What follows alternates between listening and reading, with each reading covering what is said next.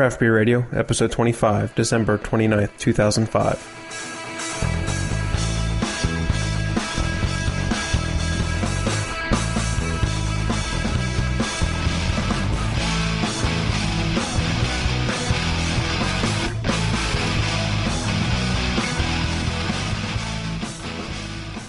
Welcome to Craft Beer Radio, the show for craft beer and the craft brewing industry. I'm Greg Weiss. And I'm Jeff Bear. And this week, our last show of the year and Doppelbocks. Our mega super year end blowout show. well, mega super year end blowout in terms of alcohol. pretty these, much. These are some high alcohol beers. But then again, we'll be starting the new year with some pretty high alcohol beers, too. Yes, that's true. Don't you love wintertime? I guess we'll just move straight into business. We have a public service announcement brought to you by sudsgear.com. There have been scattered reports that spouses of craft beer radio listeners have been buying stuff at sudsgear.com and not using the coupon code CBR. As all craft beer radio listeners know, the coupon code saves you 10% on your order. Not to mention, it makes it worthwhile for Jeff to come up with these ridiculous ads. Make sure this does not happen to you. Practice with your spouse several times a day to make sure that they know how to use the coupon code CBR when placing an order at sudsgear.com. Thank you. That public service announcement was brought to you by sudsgear.com. And my radio voice. Okay, there are several ways you can send us feedback. You can post a comment on our website, craftbeerradio.com. You can vote for us on Podcast Alley and leave a comment. But call- wait till after the first of the year, since this much month is pretty much wasted. Right. Uh, you can call our new comment line at, uh, well, it's not really new anymore, Our old comment line. at 206 202 beer. You can tell that I just cut and paste this one and put it on the business notes every single Yeah, time. pretty much. Send an email or audio comment to beer at craftbeerradio.com. And as I like to say, you can yell really loud. Greg will be listening between the hours of 3 and 6 on Wednesday afternoons. So go on to emails. First email Brian from Portland. He uh, told us last night at his Christmas party he had a couple of Jubelales, and he said we were right. Well, I cut a piece out. I should probably have added that. He's had it before. He's from Portland, so he gets to have them all the time, and he thought, you know, these are great beers. But at the Christmas party, he had some Jubelale, and he was drinking them along with other winter warmer style beers, and he agreed with us that they were overly hoppy with the, the rest of the beers that he was enjoying at that time. And that's probably had an effect on, on how we were judging them, too. Certainly. So he, it was one of those cases where he saw exactly what we were talking about, where we were disappointed with the Jubelale and the Wassail because they were overly bitter compared to the other beers and what our expectations were for that Right. night. Next email, Jean Luc posted a message on our blog actually. Well, it's a message on our website. He was in Belgium when we aired the last show and he was listening and we mentioned about, or the one where we mentioned about pouring beer. And he was talking about how beers like Leffe, you pour them a different way. Right. mhm. You wet the glass, you sit the glass on the drip tray under the tap, and you just let the beer pour into it. Greg, I'm sure you've seen it, the Sharp Edge Creek House. Yes. How they have three beers on tap. They have Hoegaarden, uh, one of the Leffes, and a third one. And that's what they do. They have a little water squirt thing that squirts out the glass. They put the glass on the drip tray, they fill it up till the foam's over, overflowing, and then they use a knife to scrape off the foam so it's level with the top of the glass. Mhm. I didn't get to investigate on why these beers are served this way. Until I get convinced otherwise, I'm going with the theory that it doesn't really matter how the beer is poured. The the beer, for aesthetic reasons, can be poured certain ways. You know, people make a big show out of pouring a beer in a particular way. As far as I'm concerned, unless you pour it with an amazing amount of head and like no beer in there, Well, it sound, sounds to me that this method of pouring will release more carbonation during the pour. So if it's a highly carbonated beer and you want to get some more of that out, it seems like this would be a method to pour. The wet glass, that should that should affect head retention. Which way? More?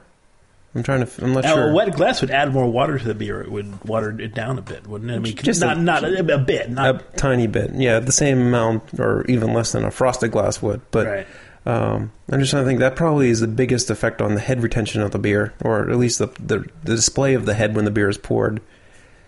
I'm going to try to get more information on it because I was curious when I read Jean Luc's post, and uh, we'll report our findings back to you, the curious listener. I mean, to me, it, much more about the taste of the beer than One bartender that John Luke poured. talked to told him that he could taste a difference in, in between the beer poured the correct way and an incorrect way. Now, it could be I'd like- someone wanting to hear the di- Yeah. wanting to taste the difference or not, but apparently he went to a class put on by Leffe that taught them how to pour the beer.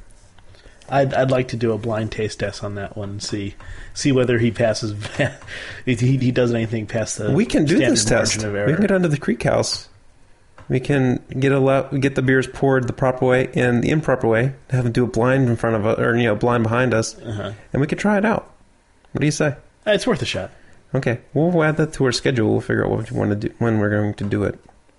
Oh, he also said to uh, Great show, guys. Keep up the good work. His BJCP test is on January 7th, and he said you can check out the tests on the BJCP website. I didn't know they were listed there. Oh, So a couple weeks ago, someone had asked where the training classes are and whatnot. So if the tests are there, you might be able to work backwards and figure something out. And he said our show has helped him out a lot, Oh, which is cool. pretty cool because I use Basic Brewing Radio to help me out a lot. Some of those interviews with the malt and the barley guys are great for the minutia that you need to know for the BJCP test. Drew from Maryland said he was listening to our show. when We were talking about Oskar Blues, uh, two-hand canned seasonal beers, and I was wondering whether the la- name Leroy referred to the. I wasn't really wondering whether it referred to the World of Warcraft. I just thought it was. You were just making a corollary. Yeah, I was making a corollary. That I, I obviously knew it wasn't, um, or I felt that it wasn't associated with World of Warcraft. He says he believes the name for the brown comes from Jim Croce song "Bad Bad Leroy Brown," who's the baddest man in the whole damn town. it makes sense. Yes, um, he said he tried Michelob Celebrate and it tasted like a huge vanilla bean. He wasn't very impressed with the beer. Hmm. Probably a lot of flavor, but not a lot of character or something along those lines, I would guess. Maybe. Stacy from Pittsburgh, are you guys planning on doing a Dunkel show? I've recently gotten into Dunkels thanks to the Church Brew Works Dunkel they have on tap. And I would be very interested in hearing a show on Dunkels. I find that an interesting style often overlooked.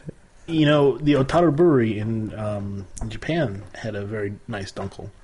Uh, I don't would say it is overlooked because Yeah. I wouldn't have considered picking it as a style for the show, but since we've had a request, there are a fair amount of Dunkels we'll be able to get at these, and uh, yeah, we'll put together a Yeah, show. go. That sounds good.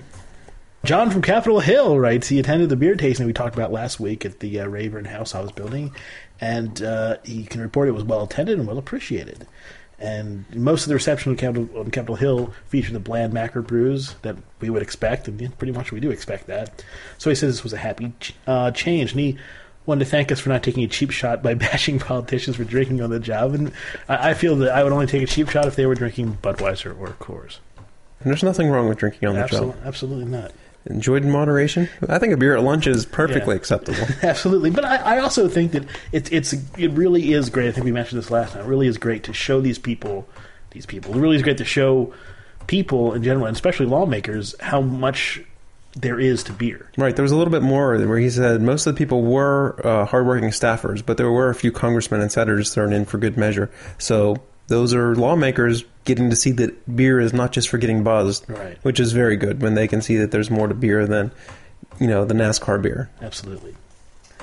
Bill wrote in and he said he made think this question was ridiculous, but he was wondering if we ever choose our beer based on what music we're listening to. He says it might make it interesting to show to pair beers with music. He says, granted, musical tastes are very subjective, but so are beer and food tastes. So I think you can generalize to some extent. Um, I don't know that's totally ridiculous, Bill, but it's for me, beer is is a taste thing, and taste and, and sound don't go together that well. Yeah, I've uh, I told Bill that you know I've seen posts like this on the Beer Advocate forums, and they've never made any sense to me. Beer and food are both flavors, taste things, so you can pair those. And I like music, but I don't like music as much as obviously some people do on this forum because they do pair their beer with what's coming in their ears, and I I just can't make that connection. It just doesn't really fit. I mean, I could say okay, this kind of band goes with you know a punk band goes with arrogant bastard or something, but you know I really it doesn't put me in the mood. Could to- it be to- a, left brain, right brain thing? I, I don't know. I mean, I'm just thinking, you know, characteristic wise, but that that doesn't ever put me. Okay, I'm listening to the Ramones. I want to drink an arrogant bastard or anything like that. You know, it just never Yeah. considers it's it's all. I mean, my mood dictates my music that I listen to, and my mood can dictate the beer that I want to drink. But those are unrelated parts of my mood, the way I find it. yeah, I, I, I'm not a big listener to music in general. I have a couple bands I like, and that's pretty much it.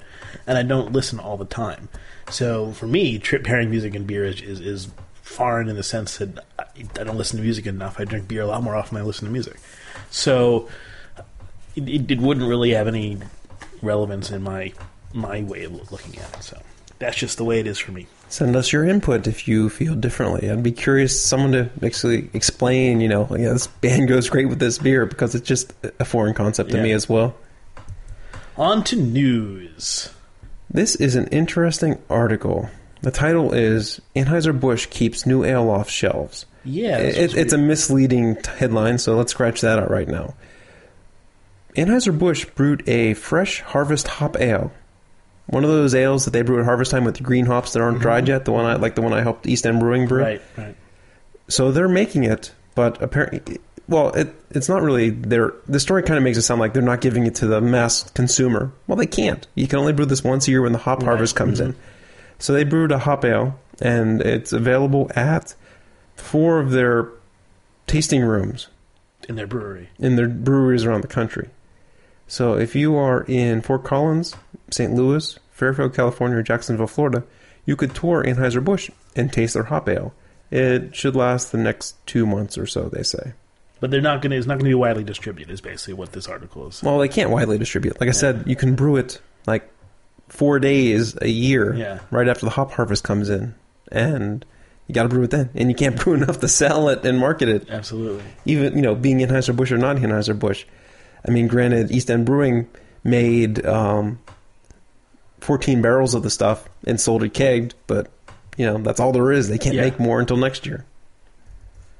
Unless you have, I guess you could have hydroponically grown hops, but I don't know how that would affect the whole hop thing. That would be difficult and interesting at the same time. Be a very large hydroponic bay. yes, it would. Um, what 25 feet tall? okay, it was a very slow news week, so I had to throw in this news story. okay. Throwing beer bottle scares driver. A thrown beer bottle caused the Valley woman to reflect on what could have been. Let's just stop it there because I think that's that's the perfect place to stop this story. It was a uh, a TV news story, so obviously no depth at all. And I just saw the headline on Google News, and I had to put on here: "Thrown beer bottle scares driver." Very nice. Well, you know what? After the news, we're going to put in a, a special segment this week. Being our year-end episode, we figured it'd be a good time to reflect on the beers that we've drank in 2005. And we have a list of uh, our, we don't want to say best. because most memorable beers, and because memory is very wavering and Yeah. subjective. Beers we had last week versus beers we had on June third, In our fact- first episode. Yeah, in fact, some of the beers we had last week are top, are very high on my list. Me too. Just because, uh, I mean, they're so, so close. But maybe not the ones you might expect. I guess I'll go with mine first. Okay. This is my most memorable on the show. This is just the main show, not the po- not the beer post show. It's just main show. Okay. Now, number five beer, uh, the Sierra Nevada Porter. As a matter of fact, I remember how different it was from how much stronger it was than the one I expected to win that night, which was the Edmund Fitzgerald, which was one of what I thought the best porters in the country. And here was this Sierra Nevada one that came along and just blew it away completely. Right. So, you know, I, I, I wrote down here bold, malty, surprising in its robustness. Uh, Porter tried to overshadow Beardhead. I thought had no equals in this category. So there you go. When I uh, was looking through the beers we had tasted on the show, that one had come up in my finalist list. It didn't make the top five, but it was one of the finalists for sure. That was quite memorable. Yeah. Uh, number four, um, the Yards Philadelphia Pale Ale. I felt uh, a really distinct and interesting take on the pale ale with the whole apricot flavoring. Right, that uh, made my list. Okay. because it was one of the beers where it's just like wow. I was trying to think, okay, which beers did I say wow on? Yeah. and that was one because definitely the hop, the hopping in that beer gave it this fruity apricot flavor. And right after we tasted it, I went out and bought a case of the stuff Yeah. because it was just so interesting and different. Uh, should I just go through my list and you'll do yours? Sure. Okay. Uh, number three, and this is an interesting one Sam Adams Old Fezziwig. Oh, really? I- okay. The Old Fezziwig gave me this unique kind of dancing spices flavor on my tongue, almost like the pop rocks in a way. Okay. Things were just they were popping on my tongue. It was so different than anything I ever had before. Really a unique beer and something that I want to try again just to make sure if, if it's really as good as I remember and really is as unique as that. Uh, number two, uh, no surprise here, the Trappist Westvleteren 12. Okay. Uh, beer, you know, without any real flaws, as we said. It, it's easy to see why it consistently rates so high. Is it the best beer in the world? It's not even best on my list. So, is it the best beer in the world? I was torn on whether to add the Westy 12 Mm-hmm. to my list or not because there was nothing wrong with it. But it really wasn't that memorable. It could have been because of the hype that we had for it and the expectations. Again, not a bad beer, but not memorable. So it didn't really make my top five list because it wasn't a wow beer. Well, it was memorable to me. Okay. It was. Uh, I would say it's probably not the best beer on the road, but you'd be hard pressed to find someone that doesn't enjoy it. And, Oh, I agree absolutely. It just to me it didn't have the wow factor that these other five did. and number one on my list was the Anderson Valley Winter Solstice. Okay. on the show, you know, it was really rich and flavorful, and I mentioned how it's an example of why we love craft brewing and beer in general. You know, you can get true taste satisfaction from a drink. That was the key to me. That was why Winter Solstice tops my list. Yeah, it's it's so good. I had one last night after I finished doing all this housework, and um, has a, I picked up a really strong vanilla flavor this time. It's just such a great beer. Yeah. They should make that all year round. So, Jeff, your list Okay, so we only had one. We had two duplicates on my list. I had the Winter Solstice and the Philly Pale Ale. I didn't really put mine in any particular order. One of the other beers that I had that was really memorable was Heavyweight's Saison de Lusur. okay, Golden. yeah, that was a good one. That was really good. I've uh, I just really like that beer. The, the farmhouse saison, the the tartness that that one had, uh, just it's a really good beer. It's one of my favorites of the year. Another one I put on the list is another Belgian style. It is Belgian, the Orval. Okay, yeah. I was torn up. Do I want to put on the Westie or the Orval? And I just think the the Orval with that sourness, that tartness that it had. Again, I just yeah. I just liked. I just think that was more memorable than the than the Westie was. Mhm. And then the last beer that I had that was memorable, I wish I had it longer ago to see if it was still memorable. But the brown sugar, from Yeah. I was thinking about that one because we were basically really wowed by that beer. yeah, because we just had that two weeks ago or last week. Yeah, last, week. Yeah. and um, yeah, that was definitely a wow beer. Hey, did you know that um, you can get Lagunitas here in Pittsburgh now? No. Lutheran Distributing is bringing it in. Well, that sounds really good. At good. D's, they had the IPA, they had the Imperial Stout, I think. So I'm gonna have to, we're gonna have to pick some of those up and try some more Lagunitas. Well, now on to our non-CBR, the- the stuff that didn't happen on the show. It could happen post, pre or post show, or elsewhere. Yeah, at a bar. I had a top seven list Okay. because I I had, I had five, then I had to move a couple on there, so I figured I'd keep them all. Number seven, Victory Hop Wallop. Okay. Okay, I say the name says it all. And it's a, a wallop of hops, this huge grapefruit flavor that somehow managed to manage. It, first of all, it makes other hops taste malty in comparison, but somehow managed to make it drinkable. And uh, even though it's hugely hops, it really it's deserving of some praise. Okay. Uh, my number six was the Great Divide Yeti Imperial Stout. This was an Imperial Stout that managed to get its point across without becoming syrupy and sticker, sticky as others tend to do. I was just going to write that down for one of my beers, and I was like, "Oh my god, the Yeti!" I didn't put that one down, Yeah. so that's on my top five of the year for sure. That was just really delicious and, and a brilliant example of an imperial stout. Uh, my number five was the Rodenbach Flanders Red. I think I mentioned you. I wasn't sure if I liked this beer when I first tried it, but the fact that I kept ordering it, right. and I began to realize what a great impressionist it is. You know, this tart, fruity, and sour beer had on me. It was really a keeper. Uh, number four, Troegs Mad Elf. Okay. It was a supremely uh, sippable and enjoyable beer, and it was really delighted to enjoy it. A really fun time drinking that beer. Have you Good stuff. noticed that tasting any different out of the bottle that we had versus on tap? I didn't have much of it on tap. Oh, Uh, okay. I had that was the day I had Arrogant Bastard. That was Oh. Okay. big, big, you know. I didn't notice much difference. I thought it was slightly better on tap, though. Slightly. I was just curious Okay. what you thought because for beer like that, I almost expected it to be more different in the two serving types. Yeah, I, like, I didn't really have much of it, so I, I can't really say. My number three, Morimoto Imperial Pilsner. I was thinking about that one, and Yeah. because it was very interesting. Very Uh, interesting, strongly hoppy, uh, great sort of Pilsner flavor, and it's really too bad they're not And there was an interesting sweetness to it too, Yeah. because of the pilsner excessive pilsner malt. It's a it's a it's a flavor you don't get very many places because you don't get that overly malty pilt, pilzen malt that you did got out of the Morimoto. I do want to try the Sam Adams Imperial Pilsner, and maybe we'll get some uh, similar flavors from Yep, that. we have one here, so Yeah. we're gonna get to it sooner or later.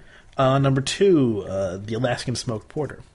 Okay. which I had for the first time. I think it was early this year, or was it? Last Nope, that year? was last year. It that was. one I doesn't wasn't count. sure whether that counts or not, but I wanted to put that on there because I know we had one this year, which was really good. It was even better.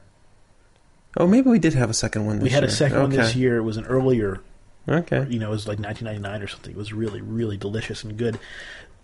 The, the first time I had the porter, it tasted like a, a common porter with a crazy smoky backbone. And this second time I had it, it, it was almost transformed. It was mu- much more complex and uh, flavorful. Really good stuff. You wait, wait a couple years on this one and then try it.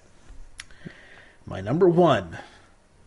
And I put this as number one because when I see it, I almost always order it.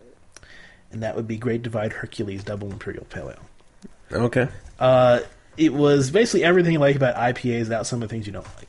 Uh, it doesn't have a syrupiness. It doesn't have uh, an overt bitterness that just sticks there and, and lays on your tongue. Really is just totally delicious. I loved it. Great Divide gets a lot of praise for this one. The um Hercules, I uh I wouldn't put it near the tops of my double IPAs. I mean, it's good, but I would put stouts, Rogue, those two definitely towards the top better. at the top of the list, better than the Hercu- Hercules. I ran out of time. I didn't get to put together this full list of beers I didn't have on the show, but I do have two other ones I want to mention. And they, uh, Greg's going to cringe. They're both from Stone Brewing Company. the first one I had was this year's Double Bastard Okay. Quite a memorable beer. It was um, it was better than the last two years that I've had it. At least that's what my memory says. It was delicious this year. And then the other one I had is one from very early in the year. This one's from January. It made a big impression on me. Their eighth anniversary. Okay. I Remember that, strong had brown that, ale or mild that they had? Right. Strong mild. Leave it the stone, you know. But um, yeah, that made a big impression on me this year. I really like that one. Okay. And those are just that's all I have right now. So that's our list. Send us your list.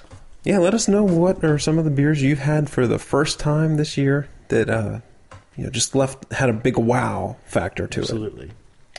Know what beer am I this week? Know what beer am I? We're kind of slacking off on that direction. It, it's getting hard to find good, unique, interesting Yeah. examples of beer. If you guys can cut me, send us in examples. Do the research. Find us beer that has some cool clues. There's a whole bunch from Dogfish Head I could probably use, but I don't want to use them. I mean, I could use Pangaea. I could use Fort. You know, all these ones. But finding good ones from other breweries are getting more and more difficult. So help us out. If you want to put together what beer am I, uh, we'll run it. As long as it doesn't suck. Right. Okay, let's move on to the style description for tonight. The let's talk about the We haven't done this in a while, have we? No, it's been a long time since I've had to prepare a sheet like this. Double bocks or doppelbocks are huge beers with enough malt packed into them to consider them a meal in itself. Yeah. Generally having a very full-bodied flavor and darker than other bocks with higher levels of alcohol. They range in color from dark amber to nearly black. Dark versions may have a slight chocolate or roasted character. I mean, Sweet and malty is basically what you're going to get from this. Yeah, beer, right? on the BJCP guidelines for Roma, very strong maltiness. Mm-hmm. Darker versions have significant melanoidins and often toasty aromas. melanoidins. What is that? Melanoidins are And the now these are color. they're the color. It's the Like same melanin thing. is, is is in your skin. That is skin color. melanoidins, if I'm not mistaken. Now, I might be pulling this out of the air or my butt, but it's the uh, same compound that happens to meat when you cook it. The brown in the meat. I'm pretty sure it's similar or same compound as the melanoidins. So when you have very malty beer and you boil it, you get some of that kettle caramelization, or you get more metal, melanoidins made in your beer. So you get that dark, cho- roasty flavor and uh, you know caramel flavor from the beer. I'm not a very good Good Eats fan because I should know what the what what that's called when you that browning effect, the Maillard effect. There you go. Okay. When you um, the Maillard reaction, I think it is when you brown meat. It's the sugar. It's the caramelization of the sugars. Okay. I think that's uh, the melanoidins too. But if it's not, I'm sure someone will let us know. For appearance, we have uh, deep gold to dark brown in color. Darker versions have ruby highlights. Lagering should provide good clarity, large, creamy, persistent head. This is a lagered beer. Right. Flavor very rich and malty. Darker versions will have significant melanoidins. Okay, we already went over that. very strong and rich lager. Bigger version of either traditional Bock or Helles Bock. The history of this, a Bavarian specialty, first brewed in Munich by the monks of St. Francis of Paula.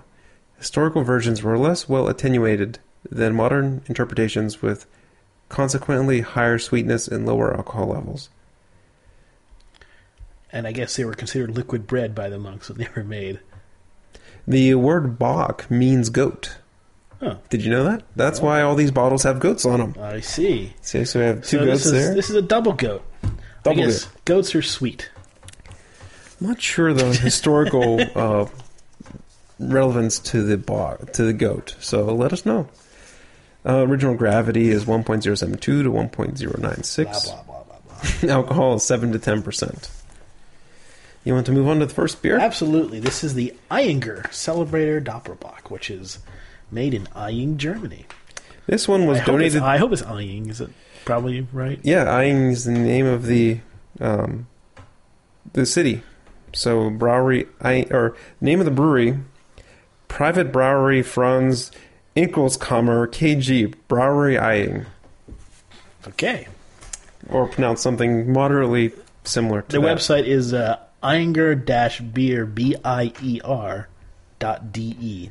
So This beer was donated to us by Andrew from Georgia. Thank you very much, Andrew. Uh, not much available on here except for 6.7% alcohol and a gravity of 18.5%, or 18.5 Plato. And if you divide that by four, something like that. We did that on a post show, I think, how to determine gravity. Multiply it by four, and you'll get the specific gravity. Right. Multiply it by four, and then add in the 1.0. So you append one point. You prepend Right. 1.0 to four times the Plato. This one has a little goat around the There's a little plastic goat yeah, around the neck of the bottle. around the neck. Wow, that's a dark beer with ruby highlights, which is pretty much exactly what I'd expect from the BJCP guide. Um, This is the lowest alcohol one of the night, Yeah. so that's why we're drinking it first. It is uh, has a nice billow, a nice uh, soft, creamy head, but it's about a finger's worth or so. Jeff had a huge amount of head from him. Yeah.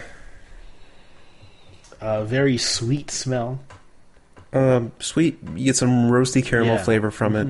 Um, no hops to be found anywhere, Yeah. that's for sure.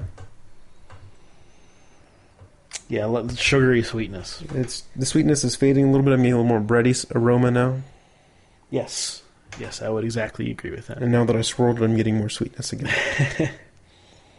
Well, time to give it a taste. Hmm. It's drier than I would have Yeah, expected. it's, it's dry. It comes hits you with a, a maltiness at first, sort of a, a dark roasty maltiness, that then turns into a sweetness as it comes a little bit, and the sweetness sort of lingers a bit. Lots of melanoidins, Yes, they're very melanoidic. and I think you can actually figure out what melanoidins attribute to a beer by drinking this. You're getting a lot of that cooked Mm-hmm. meat flavor. I mean, not doesn't taste like cooked meat, but you're getting a similar flavor Yeah, coming from the beer. Uh, a, a roast, a, a really interesting roastiness. It's not like porter roast. It's a little bit different. It's a little bit sweeter. It's a, um, the roast itself seems a little bit sweeter, which is interesting because it's different from the overall sweetness of the beer. Yeah. When you say, um, tiny bit of charness to that roasty flavor. When you say just the tin pinch, You're right. I mean, char is, um, it's not really a flavor so much as it is a. Uh, texture, or um, a symptom, I guess Okay. you could say. But uh, there, there's a little bit of something there that's close to it. I don't know whether I would necessarily say that, uh, you know, as, as Alton Brown says, uh, char is not a valid flavor. You know, Okay. carbon is not a valid flavor. It's okay, but um, but I don't think it, it quite hits that, you know, because when when you actually taste that, you know, the carbon like you get when you char a, a steak or something, Mhm. it's you know, it's just kind of this almost acidic. Yeah. I I think you get a little bit of that though. I mean, just very, very dilute, very minimal. I mean, when you say char, it's like such a big, harsh word. Mhm. You're gonna, you're gonna over assume what I mean or over understand what I mean. Where I'm just saying just a touch of the trying to, cause I'm trying to describe that that melanoidin or that roasty flavor that we're getting, where it's a little bit sweet and it also has a little bit of uh, toasty or, but it seems blacker than toasty. It seems like it's bordering on charred.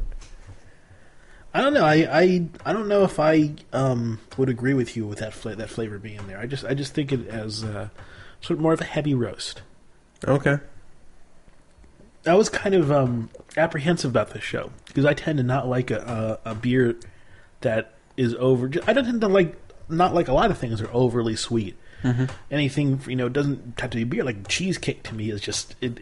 I, I almost can't eat it. It's too rich for me. So I was apprehensive, but this is actually really nice and drinkable. I like this. I don't Yeah, it's a lot drier than I thought it'd Yeah. be, and that changes the whole impression of the beer. And uh, it's weird, you know, dry is usually a finish or an aftertaste. To me, it's the beginning of this flavor. You taste dry, mm-hmm. and then once it's sat on your tongue for a little bit, then you get the malt and the roastiness and the, sweetness from the beer. It's, it's almost like backwards. Yeah, it's really uh, very tasty. The same friend I went with to um, Japan and I are planning at some point within the next, I don't know, a couple months, maybe a little bit later than that, uh, to go on a trip to England. He has a friend up there, and so we may go up there and just uh, check out all those beers. Ooh, that could be So, interesting. yeah. We tend to have a good time on trips with each other, so that's why we, we plan to you know, we plan to do these things um, together. And um, yeah, so I'm kind of What part of England? London, I think, for the most Okay. part. So You'll find all the uh, yeah, the pub kids drinking the Budweiser. right.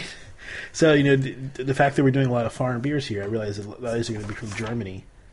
Um, but certainly, I can't wait to try one of those. It'll be interesting beers. trying a whole bunch of English English milds, Yeah. three four percent alcohol beers, beers, getting right. used to those beers and seeing how they taste to you. It'd be interesting to see what your impression is when you first got there, and uh, you know after you've had them for a few days, how they go. I'm sure you can get stronger beers there, but maybe you want to make a point of trying just cask ales and session beers, or you know I don't know. It's up to you, but It's going to be somewhat different from uh, Japan, in that Japan had incredible food, and the beer scene was pretty subdued. And I think that they will be uh, pretty much exactly the opposite. yeah, I was just wondering is if the um, if it's a stereotype or if English food is all that bad. Um, shepherd's pie is like English, right? I guess it's more Scottish, Yeah. but yeah, I, I can live with it. Yeah, I, I'd love to go there check it out. Speaking of different geographic places, have you looked at our Frappr map lately? Yes, I have. I did you see? I read. Yeah, I saw you, you put your picture up and everything. Yeah. I got to put a real photo of me up somewhere now.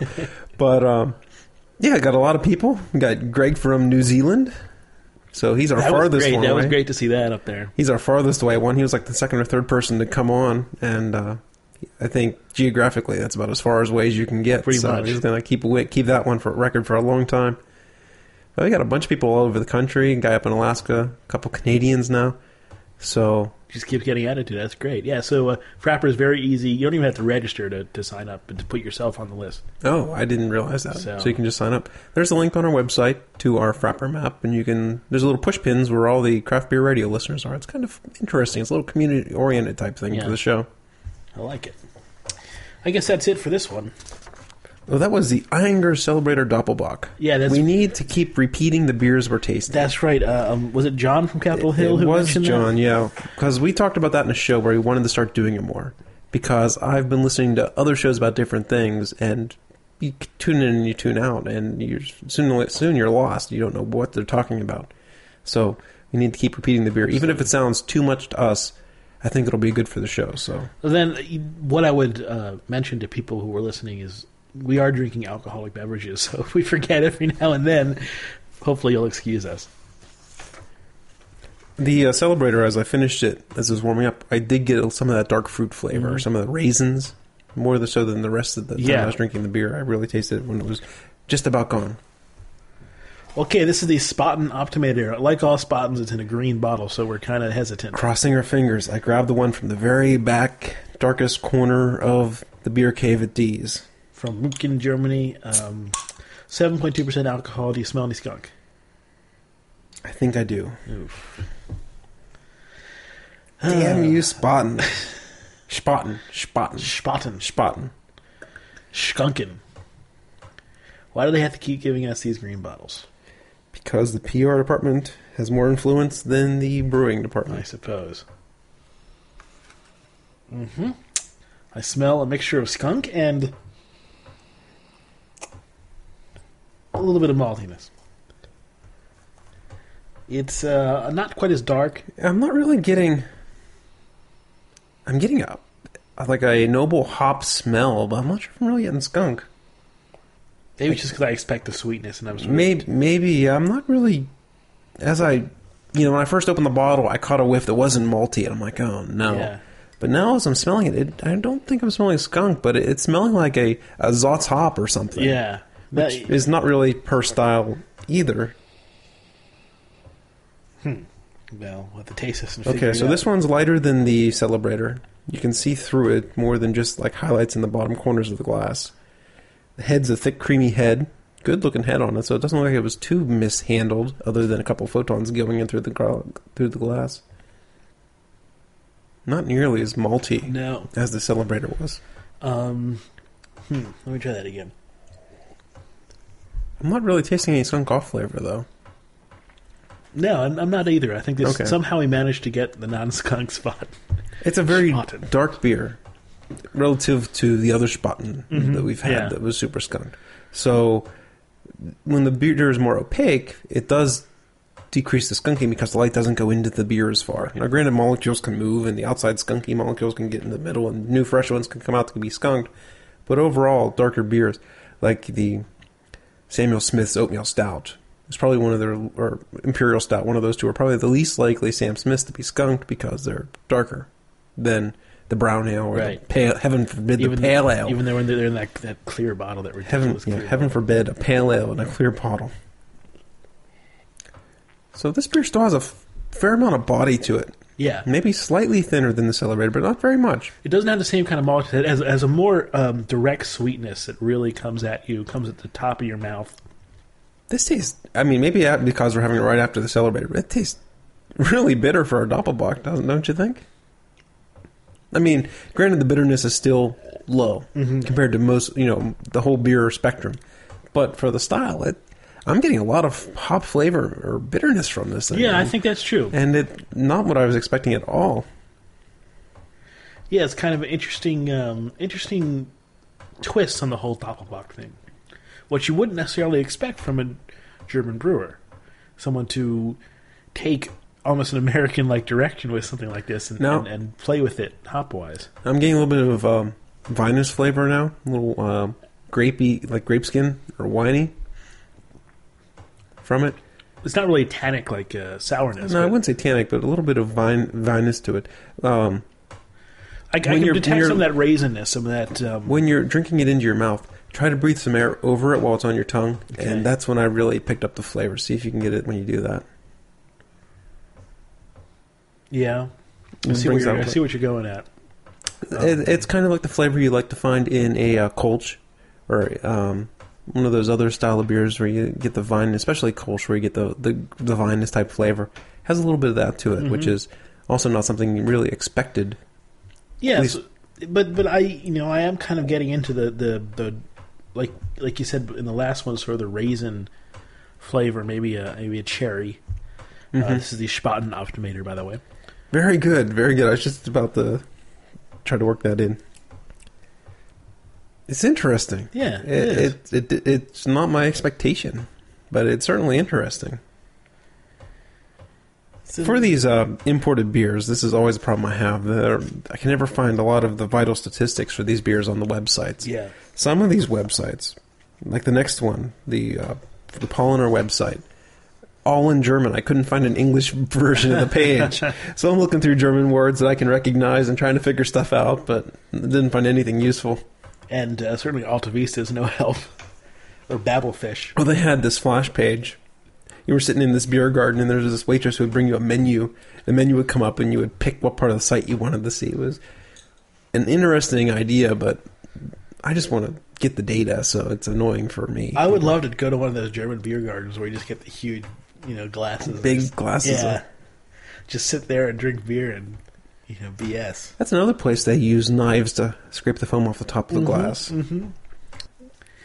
Okay, well that was the Spaten, the Spaten Optimator. So overall, the Spaten was less malty, Mm-hmm. More hop presence to it, It's hard to really tell if it's bitterness. I think there was some flavor there. Um, to me, it didn't seem like what you expected for the style, possibly off style, but it was a very drinkable, Definitely. enjoyable drinking beer. Just uh, be very hesitant when you buy it. Yeah. Be careful um, because that green bottle could wreak havoc on the flavor. You know, I wanted to ask you while we're opening this one. This is the Sal, um, the Salvatore Doppelbock from uh, Paulaner Salvatore Thomas Brown. Uh, seven point five percent alcohol. I wanted to ask you about these beers because we mentioned before multi beers. Go ahead and open it. Oh, okay. We mentioned before that uh, all the multi beers are better to better ways to bring in your friends or people who you want to introduce craft beer. Better way to introduce them into malty beers and hoppy beers because malt is, a, is sort of a brings flavor in a little bit, brings some people into the beer a little bit more than say bitterness. But would you say that this kind of overt maltiness is uh, good for that? We, we had an email conversation Mm-hmm. with someone over this past week about the multi beers. It's a good gateway beer, and uh, I don't disagree, but I don't understand it because I found the hoppy beers. That's how I got in through Mm-hmm. into this you know craft beer, and the multi beers really took a long time to come around. So uh, if you were asking me to pick beers to try to get someone in, I wouldn't pick multi beers. So asking me whether something this malty would be good as a gateway beer or not, I, I Yeah. can't tell you. It is so. true. I mean, you came in through hops, and I came in really through brown ales. I came in through malts. So we have we have come in different directions to get to the same place. Yep. So I just had an initial hankering when I first tasted my first overly hop beer, the Hop Devil. Like, Yeah. oh, that's what hop tastes like. I really like that. and from there on out, well, actually, before that, I had a couple IPAs like the the Foundry Brew, Foundry Ale Works um, IPA. I knew I liked that, but I didn't really wasn't able to tell what the hops tasted like at the time. Well, see, I remember at my old work they used to have um, they used to have beer days every Friday, and they'd bring in some stuff that uh, I hadn't heard of before. Like they had Sierra Nevada Pale Ale, and uh, they had Newcastle, and I really loved the Newcastle, but I didn't really like the Pale Ale because I didn't I didn't like that hoppy flavor. Okay. Uh, you know, now I love it, but it, it it was it was very off putting to me with the bitterness. It was really the bitterness that was off putting to me that I couldn't really get into. It wasn't the hoppy flavor; it was the bitterness. Okay. And I, I think that for for at least for me, and I think Lew Bryson is, is right in the sense that other people, because I've ta- I've talked to some people who get into it and they feel that hops taste like air freshener or whatever, or something like that, or they don't like mm-hmm. bitterness. That yet sort of bring people in slowly if you want people to really stick with it. I guess No, not for you though. No, I understand, and I will try to keep that in mind next time I'm advocating beer to, to you know, the uninitiated, if you will. But just my natural preference would be, no, I would uh, take them in through Belgians, perhaps, which are sweet, but I wouldn't say Oktoberfest. I wouldn't say Doppelbock. That would because my natural inclin- Yeah. inclination is that it took me a long time to get around to liking these styles of beers. Well, my point is that I think these are too malty. I think these are overtly malty. They're really flavorful and good beers for the beer drinker. But for someone who is used to straight old Pilsner style, or not even, you know, straight old American pale Pilsner style, these are, would be way too much flavor, way too much sweetness for, for them. Okay, let's talk a little bit about the Salvatore Doppelbock. Aroma is delicious. on it. Very, very bready. Um, lots of. It's a very malty one, but Yeah. they get some breadiness to it. It's a pretty sweet aroma. I'm really digging the aroma on this one. it's this um, one so it's much lighter beer. It's very clear. It's a sort of a, a light tan of Uh, I would say it's um, an orange brown, halfway between orange and brown. I would say, with I a would- little bit of uh, a little bit of amber mixed in. Okay. All right, I'll, I'll go with you on that Yeah, one. I mean, to me, uh, It's, it's, it's considerably lighter than the other two. Yeah, very clear. The head on it is a nice thick head. It's still thick and dense after we've talked about the multi beer thing for Mhm. five minutes now. Has a very uh, sweet flavor. Uh, it's a wet, as opposed to the dryness of the Celebrator. It's a very wet flavor. Yeah, Wet, wet texture, I guess. that, that's the first thing you get from it. It's as sweet and as malty as the Celebrator, Mhm. but it's not. It's not dry. It's definitely on the wet side of it. Maltiness again, you know, stays with this beer. the, the the sweetness kind of you know resides and just sort of stays there. There's a sweetness, and it's probably the sweetest one so far, but it's not syrupy yet. Yeah, it's So- true. It is the sweetest one so far, but yeah, you're right. It, doesn't it doesn't have that syrupiness that I was kind of afraid of, and that I might actually get with the barley wines. Right. Well, the sweetness that we tasted in the pre-show beer, which mm-hmm. is not Yeah. of style. We did the Great Divide Hibernation Ale. That had a sweetness to it, a little bit of syrupiness. Yeah, And this one is that sweet, but not syrupy yet. So very, very nice. I still like the aroma on this one. yeah, it is really delicious aroma. Okay, I'm getting some of the dark fruit on this one now. Some of that raisiny, Maybe prune, prunish. yeah, prune, somewhere along those lines. This is the Salvatore Doppelbock. In case you were zoning out. by Paulaner. Now, Paulaner, we last tasted the uh, Oktoberfest, and I think was theirs our favorite. Um, I think so. Yeah, Well, the Spaten on tap, was Was the best. Was it the best or was it the second best? I think it was the best. But I think the Paulaner was the best bottled beer. Yeah, the Spaten was in the bottle extremely skunked. Yes. But the the time we had on tap, it, it tasted like it was fresh right out of the brewery. It was really good. Yeah. Hmm. It's just a really drinkable sweetness. I, I think that um, again we're, we're seeing that effect of you drink a lot of the same style, you're gonna you're gonna tend to enjoy it more. Yeah, I think I have the most complaints about this one. I think the lingering sweetness does build up as you're drinking the beer, and it right now I'm having the feeling that this beer does have too much lingering sweetness to it. It's sitting on the back sides of my tongue, and mm-hmm. it, it just makes me want to get a, get the the water and rinse out my mouth. Rinse out my mouth. I just getting- like I really like the way this tastes as it's going down. I, I, I tend to agree that it kind of as it sort of as it's there and it just sort of lingers, it kind of gets a little sweet. But as it's going down, I really enjoyed that that kind of mix of maltiness and and just sugariness. Yeah, that's the only, really the only complaint. It does seem to to build up on your tongue, and by the time you're almost done, like I am now, it just seems to be a little more too much for me. Hmm. You know, in all these beers, they're they're relatively high in alcohol, but I haven't been able to taste the alcohol yet. The winey, vinous flavor we were getting from the Spaten, I think there might have been a little bit of alcohol influence in that part of the flavor, but overall, no, they're not warming, they're not hot. It, it's very well hidden for Yeah. the strength of these beers, that's for sure. That was the Salvatore Doppelbock. And finally, this is the Sudwerk. Bringing it back to the United States. This is, uh, I assume Sudwerk is the best way to pronounce it. Um, yes, yeah, that's what someone emailed us and told us how it was pronounced. The Sudwerk. You wouldn't you wouldn't know by the name. It's an American brewery. Yeah. Private Brewery Sudwerk Hubsch. It's the uh, Sudwerk Doppelbock from the Sudwerk Restaurant and Brewery in Davis, California. This was sent to us by Gary from California. Thank you, Gary. Uh, annual production of 10,000 barrels. This brewery started in 1990. Their website is www.sudwerk.com. That's S U D W E R K. There was no information on their website about distribution, so I have no idea where you can find this beer. Davis, California is the only thing I know. and it is a 8%. They do make ten thousand barrels, so you would think most of California should be able to find it at that size. And they are a Doppelbock. They are, excuse me, they are a Reinheitsgebot brewery. Yeah, they brew a bunch of German style beers, uh, pilsners. Um, drawing a blank now. Four beers into the show, drawing a blank.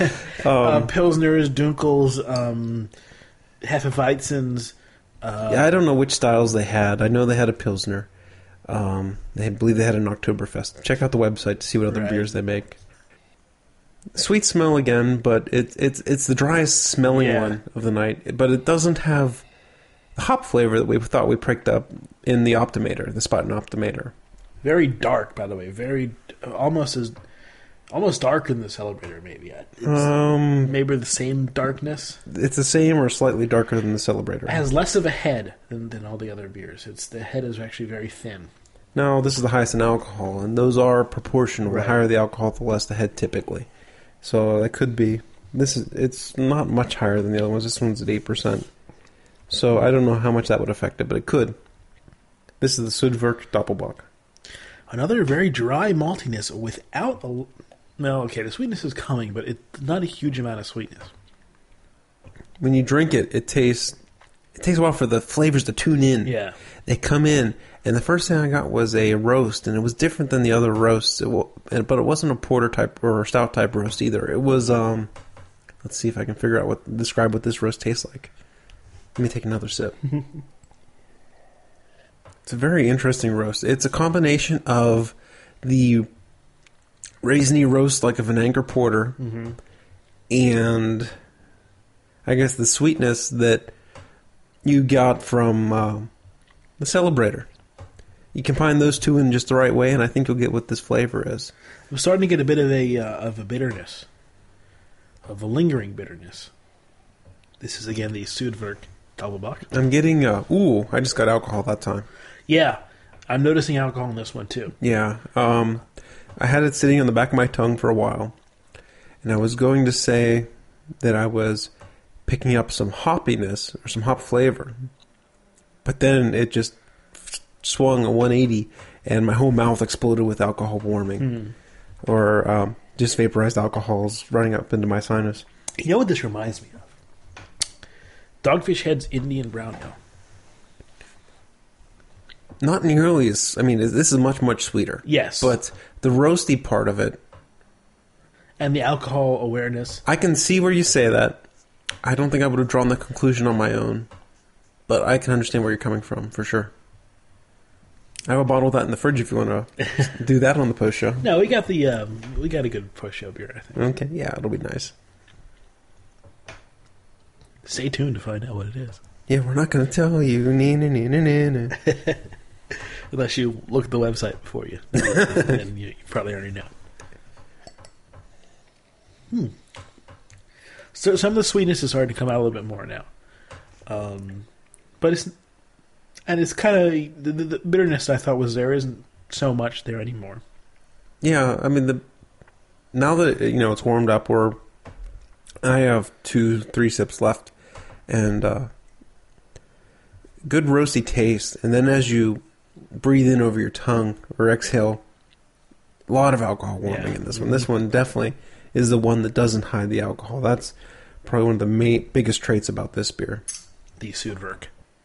The aroma now, I'm getting a bunch of dried uh, dark fruit, raisins, prunes. I'm definitely getting that in the aroma now. Yeah.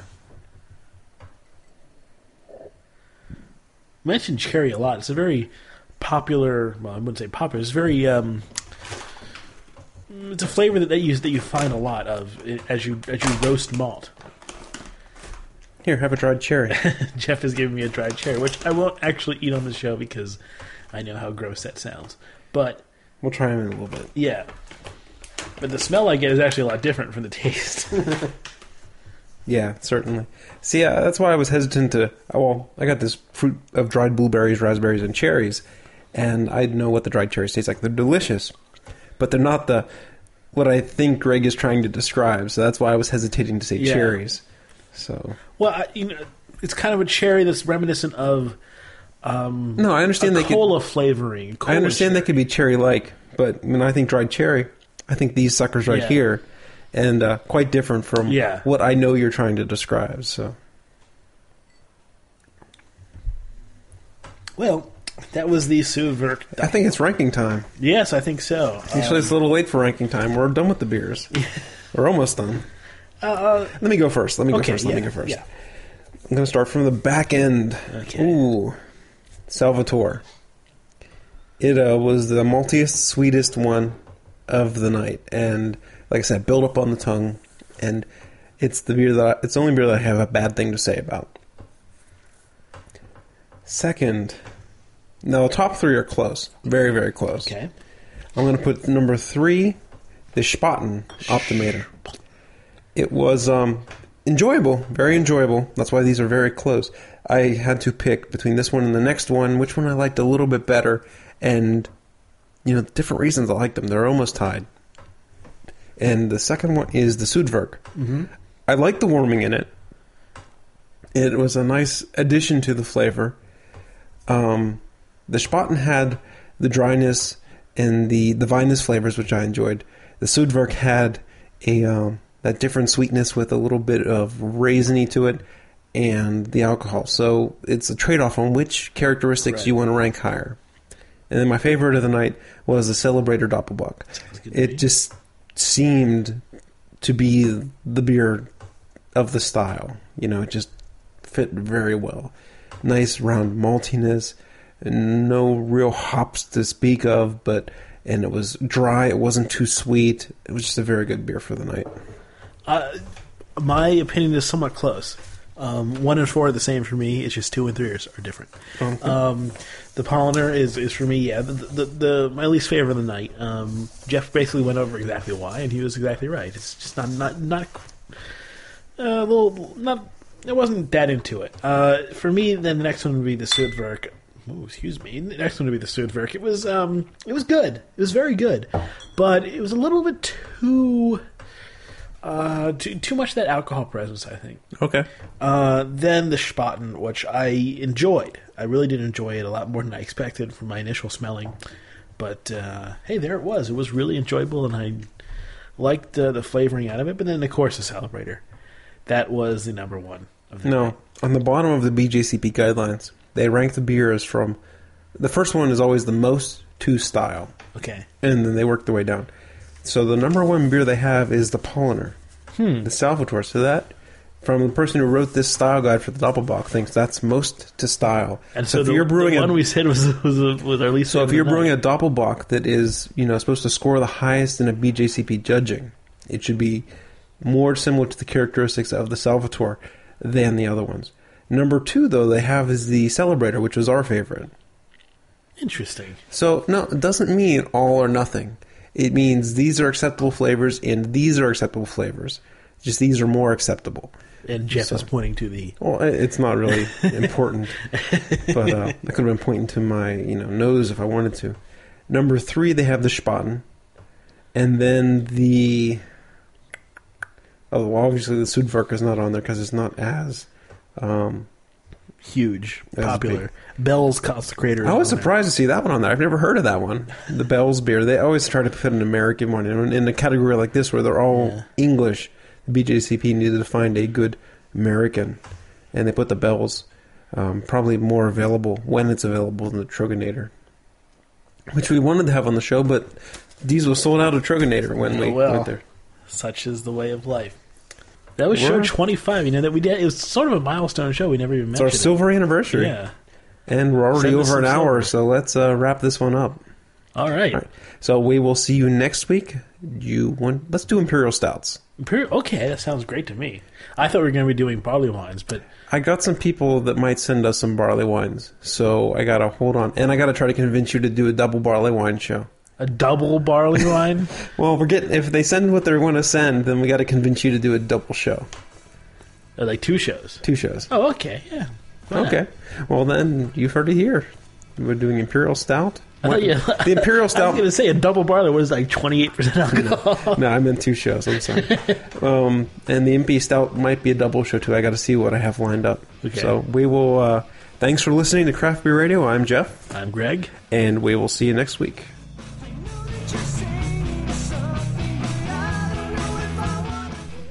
That's all for Craft Beer Radio. If you have any questions or comments, email us at beer at craftbeerradio.com. And feel free to send us an audio comment in MP3. Our intro and closing music is Lameface by Feeble Wiener. You can find a link to Feeble Wiener on our website.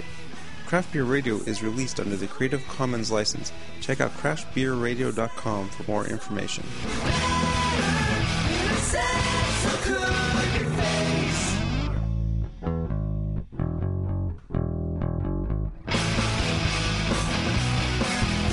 Notice the sound from down under the door in the.